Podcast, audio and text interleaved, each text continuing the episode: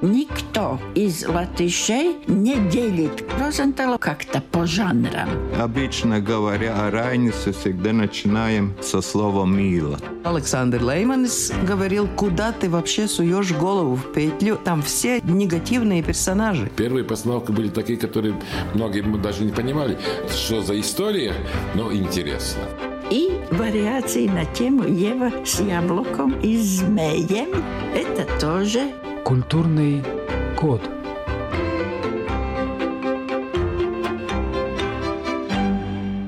Я, Рита Болоцкая, переехала в Латвию недавно, изучаю культуру своей новой родины и делюсь открытиями с вами в этой передаче. У латышского народа, может, у него одного на всем белом свете, есть шкаф, буквально шкаф, с ножками, дверцами, который считается и является национальным достоянием. Его можно увидеть в Латвийской национальной библиотеке за стеклом. Это оригинал, а копия в музее Кришьяниса Баронса, что на одноименной улице в доме номер 3, на самом пересечении с улицей Элизабетес. Знаменитый латышский писатель, общественный деятель, собиратель дайн Кришьянис Баронс провел в этом доме, в квартире номер 5, в семье своего сына последние годы жизни. Окна квартиры выходят на Верманский парк. Главное украшение комнаты Кришьяниса Баронса, да и всего музея, созданный им шкаф дайн, тот самый культовый объект, национальное достояние. В шкафу, похожем на огромные соты, в специальных ящичках и отделениях, переписанные от руки самим Баронсом, хранятся более 260 тысяч народных латышских песен «дайн». Всего же на сегодняшний день собрано, классифицировано по темам более 1 000 000 дайн. Это гордость Латвии, уникальное явление мировой культуры, к сохранению которого, разумеется, причастен не один только Кришьянис Баронс. Однако он сделал самую большую часть работы. Именно он вошел в историю страны как отец дайн. О нем, его деятельности, перипетиях его жизни сегодняшний выпуск программы «Культурный код».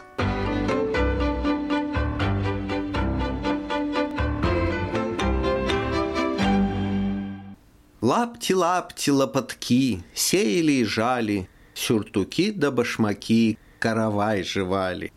И земля одна, и солнце, да по-разному живется, у кого кошель с казною, у кого костыль с сумою. Спать идите, дети, ужина не ждите, от чулана ключик унесла синица. Приходи ко мне, хозяин, приходи на угощенье, хлеба соли предложу и дубинку приложу. Кто запел, бедняк запел, стены в Риге зазвенели. Кто завыл, богач завыл, душу золото терзало.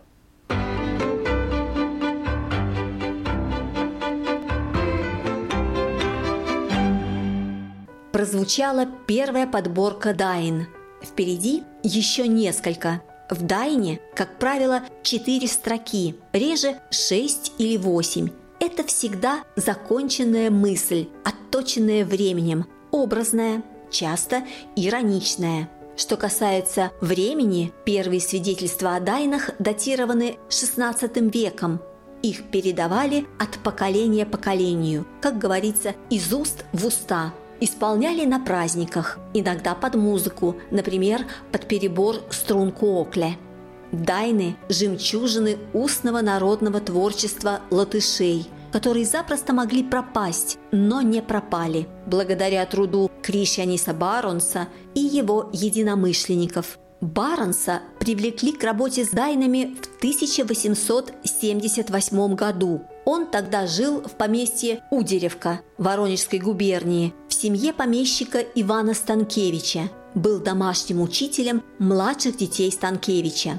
Через некоторое время Баронс переехал в Москву, потом в течение 13 лет служил там преподавателем немецкого языка в женской Мариинской гимназии и все это время опять же постоянно занимался дайнами. Затем в 1893 он вернулся в Латвию, в Ригу, и почти до конца дней своих работал над публикацией «Дайн». За 21 год удалось издать 6 томов. Туда вошли 218 тысяч «Дайн». Но что было до этой грандиозной эпопеи? Что было в начале? Из какой семьи вышел Кришьянис Баронс? Где учился? К чему стремился? Говорим с ведущим специалистом Рижского музея Кришьяниса Баронса Андрисом Эрглисом. Он выходец из небогатой семьи, из многодетной и небогатой. То, что он выучился и вообще достиг тех высот, которых он достиг, это благодаря врожденным способностям. Правильно? Я толкую. Да, конечно, способностям и стремлению вообще учиться. В то время получить образование, даже начальное, элементарное образование, это не было легкой задачей, потому что и самих школ не было, конечно, и средств не было. Баронс родился в большой семье, он был 8-м ребенком. Крестьянская семья, в принципе, родители выходцы из крестьян. Но в семье барона, если отец действительно не умел ни читать, ни писать, то мама, ей было стремление изучить эту грамоту, и она ходила в имение к одной знакомой госпоже и просила, чтобы она научила ее читать. И она научилась, и в доме начали появляться книги, и отец сделал полку специальную для книг. И сам был очень горд этим, что его жена грамотная. И она уже обучала своих старших детей сама. Старшие дети не могли посещать школу, но они умели читать. То есть старшие учили младших, да, видимо, да, цепочкой. Да, в принципе так. По сути, Кришьянис Баронс был единственным, который мог получить хорошее основательное образование. И именно потому, что по легенде, как рассказывает и он в своих воспоминаниях потом, что отец просил мать не оставить маленького Кришьяниса без образования, чтобы найти возможность посылать его в школу, чтобы он мог выбиться в люди, да, что-то в жизни мог достичь. Тут еще, почему отец так говорил, он очень рано умер, да, он 9 лет всего заболел, было, да, после несчастного такого случая он заболел, и, понимая, что долго не осталось, он матери вот это просил. И мать, и другие родственники делали все, и находили средства и возможности, чтобы посылать маленького Кришьяна в школу. Но он явно был еще и талантлив, потому что он с отличием оканчивал. Он учился в разных школах, поначалу в Добеле, потом в Дундаге. В Венспилсе учился довольно-таки долго, целых 5 лет, и потом в Елгаве, в гимназии. И, по-моему, в Венспилсе и в Елгаве он вообще с отличием закончил. То есть у него явно способности были. И Елгавскую гимназию он окончил с отличием, и это как бы была путевка в университет. Потому что это диплом номер 1, как он говорил, диплом номер 1 из всего списка, да? Это позволяло ему претендовать на учебу в университете. И еще представляем выпускников того времени гимназии. Крестьянских детей там было буквально на одной руке, там будет много пальцев, да, чтобы их всех сосчитать. В основном были дети помещиков, дворян, которые свысока смотрели на какого-то крестьянского парня, который и не так одет, и не так, может быть, выглядит, как они, и не все может позволить себе, как другие. Я думаю, что это такое упорство показать, что пускай не думают, что я крестьянин, я ничего не могу, но я вот могу закончить гимназию с отличием. И, конечно, вот это и само стремление, и характер человека.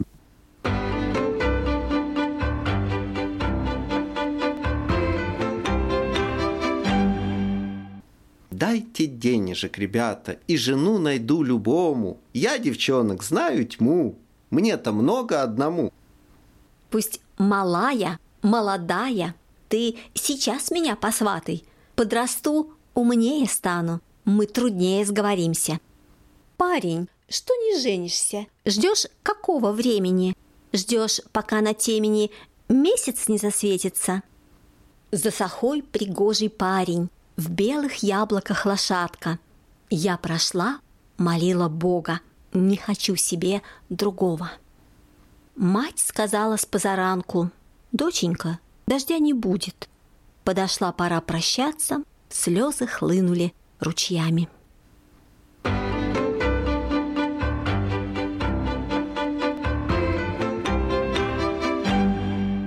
Сразу после Метавской гимназии Баронс поступил в Дербский университет на физико-математический факультет со специализацией в области астрономии. Университетские годы сыграли огромную роль в формировании личности и вообще всей дальнейшей жизни Баронса. Именно в Дербте, нынешнем Тарту, он подружился с другим студентом из Латвии – Кришьянисом Валдемарсом, который организовал в университете кружок развития латышского языка и культуры. Впоследствии он стал основой движения младолатышей. Затем, именно через Валдемарса, Баронс познакомился с языковедом-экономистом Юрисом Алунансом и поэтом-переводчиком-фольклористом Фрицисом Бривземниексом. Да, как можно прочитать сейчас в любом учебнике истории, все они младолатыши. Люди, считавшие целью своей жизни просвещение латышского народа. Причем каждый сумел внести в общее дело свой вклад. Бривземниекс, например, как и Баронс, сделал очень многое для сбора и увековечивания дайн. Но это позже. До эпопеи с дайнами, после учебы в университете, у Баронса еще случится Петербург с двумя знаменательными событиями: изданием газеты «Петербургас Авизес» и женитьбой на Дарте Рудзите, продолжает ведущий специалист музея Кришьяниса Баронса Андрис Эрглис. Петербург, там был этот второй центр младолатышей, и там образовалась своя газета «Петербургас Авизес». Несколько лет в ней работал Кришьянис Баронс, фактически был редактором. Первым редактором официально был Юрис Алунанс, но он очень скоро заболел, умер, да, и он не мог вообще этим заниматься. Он уехал в Видземе, в свои родные края. И Кришьянис Баронс стал редактором и автором многих статей. Статей, которые и подписаны его именем, и без авторства. И у нас в музее хранится такой экземпляр, переплет одного года «Петербургас Авизес», где Кришьянис Баронс своей рукой карандашом написал свои инициалы к тем статьям, где нет его фамилии. Да, не напечатано. Когда он работал в Петербурге, он познакомился со своей женой, тоже латышкой, Дартой. Встречались они в латышском сообществе. И Дарта на ту пору, она не умела читать, писать. Он человек, вообще-то, тянущийся к образованию.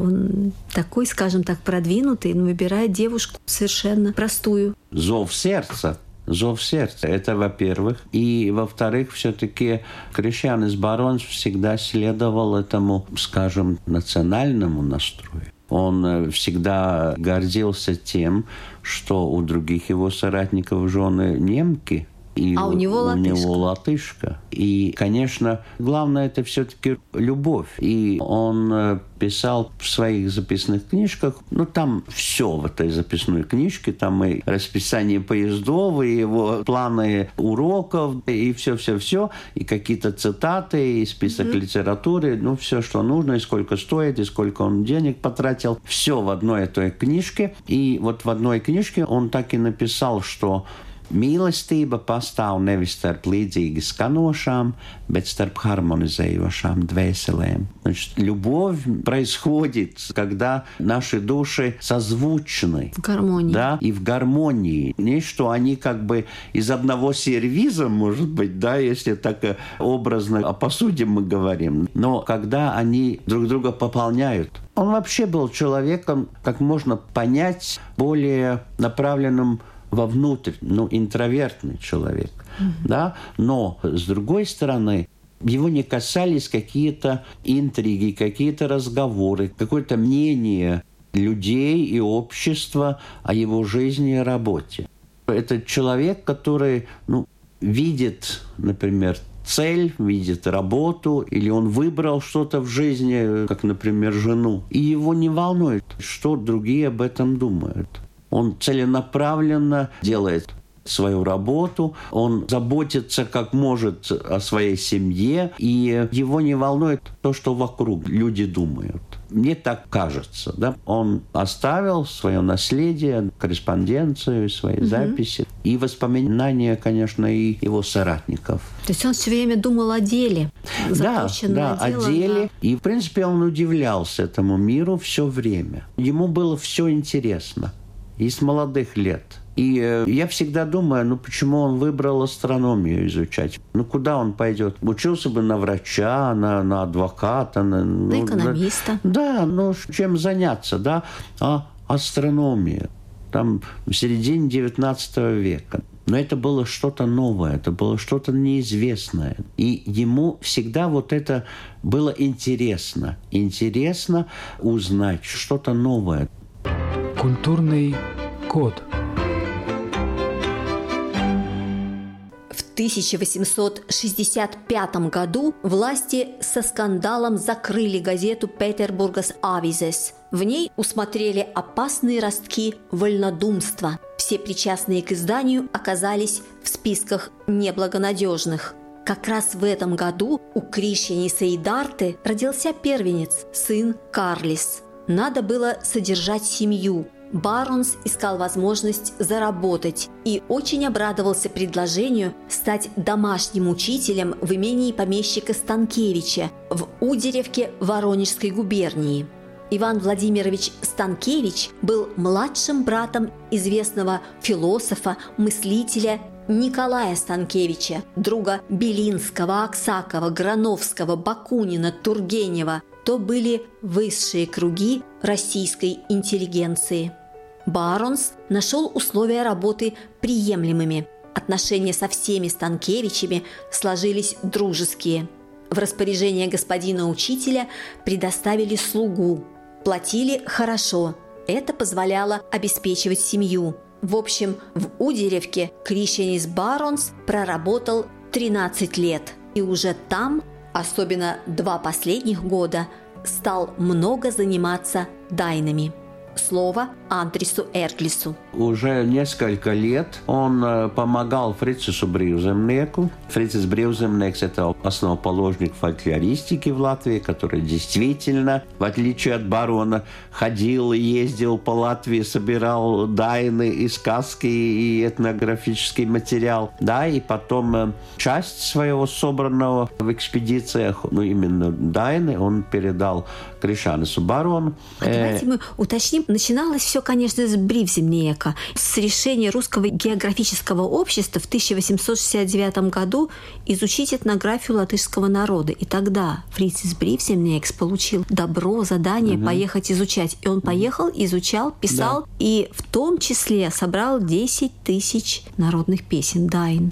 Да. И эти 10 тысяч он потом передал Баронсу. Да, конечно. И в год первого праздника песни, в 1873 году, Фрицис Бривземниекс издал эти собранные дайны в интересном издании «Памятники латышского народного творчества», где дайны были напечатаны русскими буквами. И когда мы сегодня показываем материал этот и спрашиваем, как вы думаете, как это, почему? Ответ очень простой, чтобы те академики и ученые, которые давали деньги, давали добро на эти экспедиции, они тоже хотели прочитать, что же этот Фрицис Бривземниекс там собрал. И очень интересно, что в этой книге Фрицис Бривземниекс, он очень хорошо отработал эту фонетику тоже. Когда мы читаем русскими буквами дайны, очень хорошо озвучиваются звуки латышского языка. И потом Бривземниекс, конечно, делал и перевод на русский язык.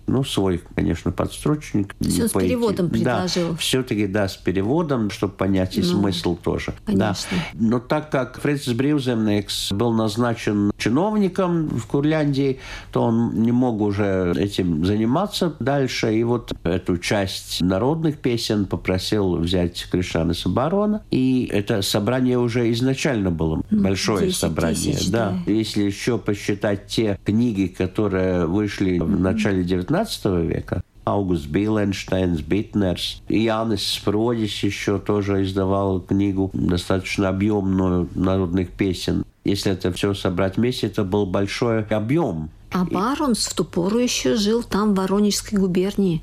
Да, да. Он бросил клич, чтобы ему присылали. Да, конечно. Эти песни. Публиковал в газете объявления и тоже, писали письма уже тем собирателям и сотрудникам, как называли тогда, Бривземниека, чтобы продолжали они эту работу реально в деревне, чтобы присылали там по указанному адресу. И да? Как оно шло? Активно присылали? Сначала нет, конечно, нет. Первый, второй год, третий, так ничего. А потом уже, как пишет Баронс, вдруг в какой-то момент открылись эти какие-то ручьи, и эти народные песни стали приходить, эти письма стали приходить к нему больше и больше, и больше, и больше. И, конечно, нужно было это все упорядочить, потому что для Кришьяниса Баронса в жизни очень важно, спрашивали о характере, очень важно порядок. Вообще, система в жизни и в быту, и везде чтобы все было, так сказать, разложено по полочкам, по системе, по порядку. И вскоре он понял, что иначе он не может с дайнами разобраться, как только придумав систему, как классифицировать, как собирать, как потом обрабатывать и издавать. Да? Системой стал шкаф. Да, и мне кажется важным, что Кришьянис Баронс создал не только уникальное содержание шкафа дайн, но он и придумал сам шкаф. Он нарисовал этот шкаф. Он уже с чертежом готовым пошел к плотнику и показал ему: вот такой шкаф мне нужен.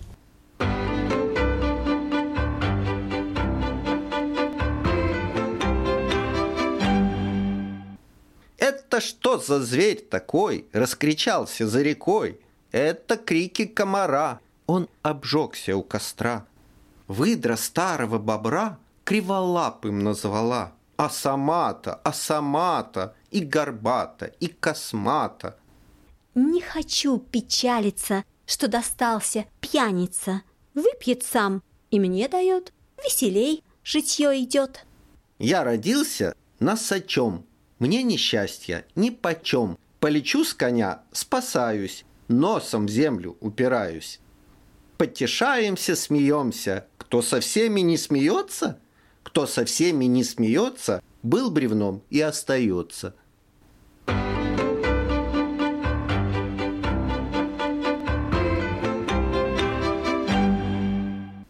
Вот мы и вернулись к началу повествования, национальному достоянию Латвии, наследству Кришьяниса Баронса, шкафу дайн. В нем почти 1500 маленьких делений, таких ящичков определенного размера, 3 сантиметра на 11. В каждом пачки дайн, переписанные рукой Баронса. Почему 3 на 11? Очень просто. Это размеры коробок от папиросных гильз, куда Баронс изначально складывал заветные листочки. Когда пользоваться коробками стало совсем сложно, придумал свой особенный исторический шкаф. Как я уже говорила, после Станкевичей Баронс довольно долго работал в Москве преподавателем немецкого языка в женской Мариинской гимназии. И все это время дайны шли к нему со всей Латвии. В 1893 он, наконец, вернулся на родину, воссоединился в Риге со своей семьей, женой и сыном. Настала пора издавать собранное богатство. Первый том «Дайн» в нескольких тетрадях выходил с 1894 по 98. Потом, с перерывом в несколько лет, были напечатаны еще 5. Последний, 6-й том, увидел свет в 1915 году.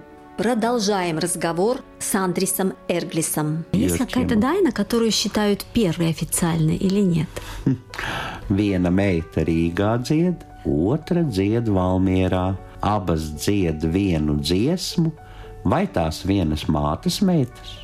Одна дочь поет в Риге, вторая поет в Валмере. Раз поют одну и ту же песню, может, они одной матери, дочери? Нет. И эту песню Кришьянис Баронс выбрал под номером 1. Ну, можно сказать, случайно, может быть, не случайно, потому что систематизация дайн для барона начинается с первого раздела о песнях и пении. А потом уже другие темы, это течение жизни человека и все остальное. Это как бы введение, большой объем дайн, введение о значении пения в жизни человека. Первый том, так если глобально делить по темам, это о человеке, рождение человека. Второй том – молодые годы человека, все, что с молодостью связано. Потом третий – это свадебные песни, семейные. Четвертый – отношения между собой и с другими людьми отношения. Пятый – праздники годичного цикла. И шестой – это песни непристойного характера. Эти тома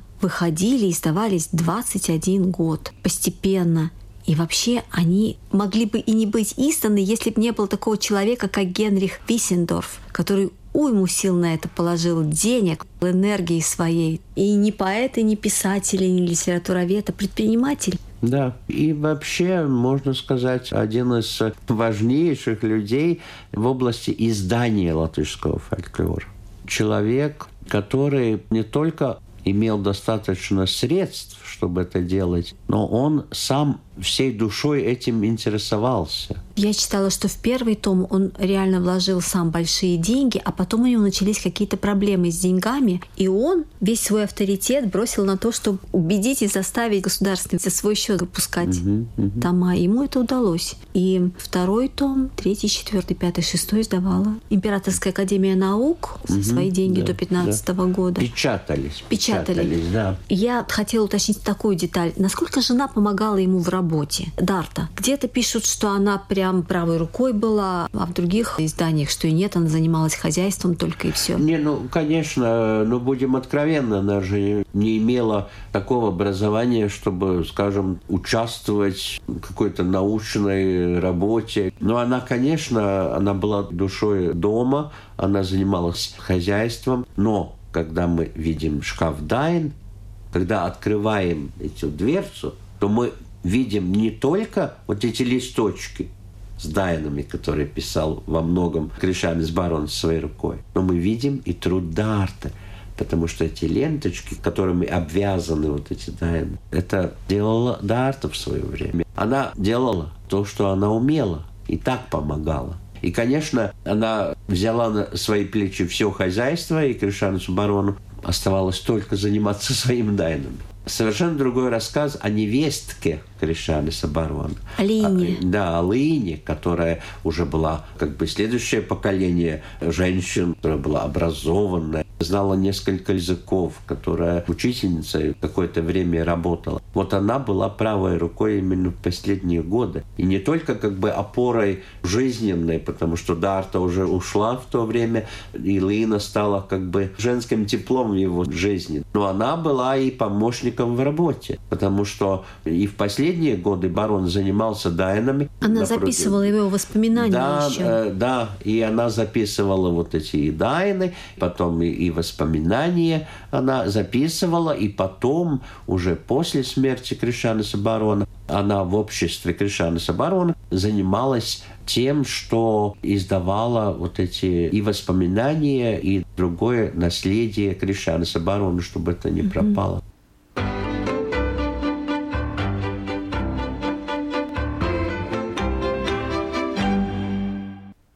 Петь я буду, а не плакать. Пусть моя недоля плачет, пусть моя недоля плачет, пусть беда моя рыдает. Ах, зачем ты сладкой песней сердце мне разбередила, и когда ты молча ходишь, как увижу, замираю. Ты прислушайся, желанный, как невесело поется, если жаль тебе невесту, подойди, скажи словечко. Помогайте, подпевайте, у меня без счета песен. Я из песен лодку ладил, из-за моря воротился.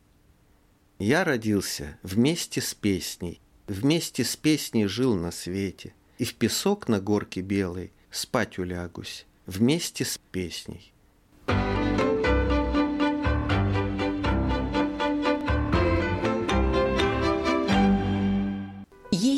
еще нюансы, о которых непременно хотелось бы сказать. У Дарты и Кришьяниса было 4 детей, но 3 умерли во младенчестве. Выжил только старший сын, Карлис. Он родился и вырос в России. Получил образование сначала в Петербурге, потом в Москве. Стал стоматологом, но сразу же по окончании Московского университета уехал в Ригу, чтобы работать в Латвии, для Латвии. Занимался и практикой, и наукой. Создавал национальную стоматологическую школу. Такое достойное патриотическое отношение к земле предков, безусловно, заслуга Дарты Бароне, которая занималась его воспитанием. То место, где сейчас располагается музей Кришьяниса Баронса, собственно, квартира семьи Карлиса. У него и его супруги Лины было 2 сына и 2 дочки. Старший сын, тоже Карлис, военнослужащий студенческой роты, погиб в 19-м году в боях за освобождение Латвии. Когда его и других воинов перевезли в Ригу, чтобы похоронить на братском кладбище, дедушка, 85-летний Кришьянис Баронс, шел пешком всю дальнюю дорогу на кладбище. Самого Кришьяниса Баронса не стало весной 1923-го. Проститься с ним пришли десятки тысяч людей. В том же году улица, на которой он жил последние годы, была переименована в улицу Баронса. Мы по сей день знаем ее под этим именем. А еще с 2002 года все дайны, собранные Баронсом, в оцифрованном виде стали доступны в интернете на странице www.dainuscapis.lv. И, наконец, последнее. Труд отца дайн Кришьяниса Баронса специалисты-филологи приравнивают к вкладу Гомера в культуру античного мира. На этом сегодня все. Вела передачу журналист Рита Болоцкая. Встретимся через неделю. Культурный код.